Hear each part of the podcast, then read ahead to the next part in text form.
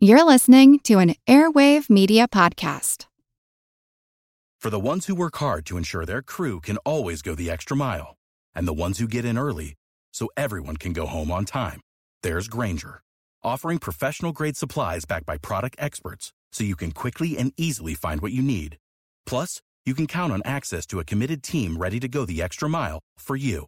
Call, clickgrainger.com, or just stop by. Grainger, for the ones who get it done.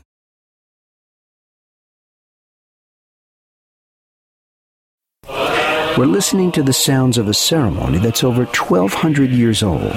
I'm Jim Metzner, and this is the pulse of the planet. In Nara, Japan, at the Todai Buddhist temple, Omizutori, the water drawing ceremony, is taking place. It marks the end of weeks of careful preparation and prayer. This ritual event is a time of renewal when we're given a chance to repent for our misdeeds and to purify ourselves. The monks who participate in the ceremony do so on behalf of all people.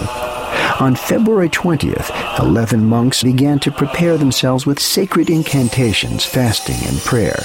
They wear wooden sandals which make a distinctive sound when the monks circle the inner shrine. On February 28th, the monks move to a reclusive shelter where they'll stay for the next two weeks. Their 24-hour day is now divided into six parts, with special chants intoned for each part.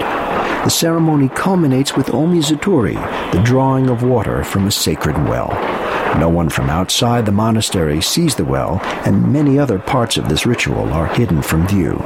But there's definitely a public side to the event, and it's quite spectacular.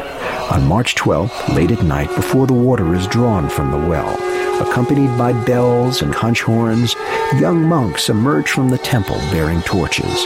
The torches are carried up to the temple gallery and shaken about vigorously. Showers of glowing embers rain down on the spectators below. People even try to catch the embers because they're said to ward off evil.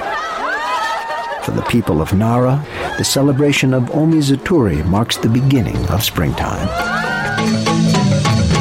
This archival program is part of our 30th anniversary celebration. If you want to hear more, check out our podcast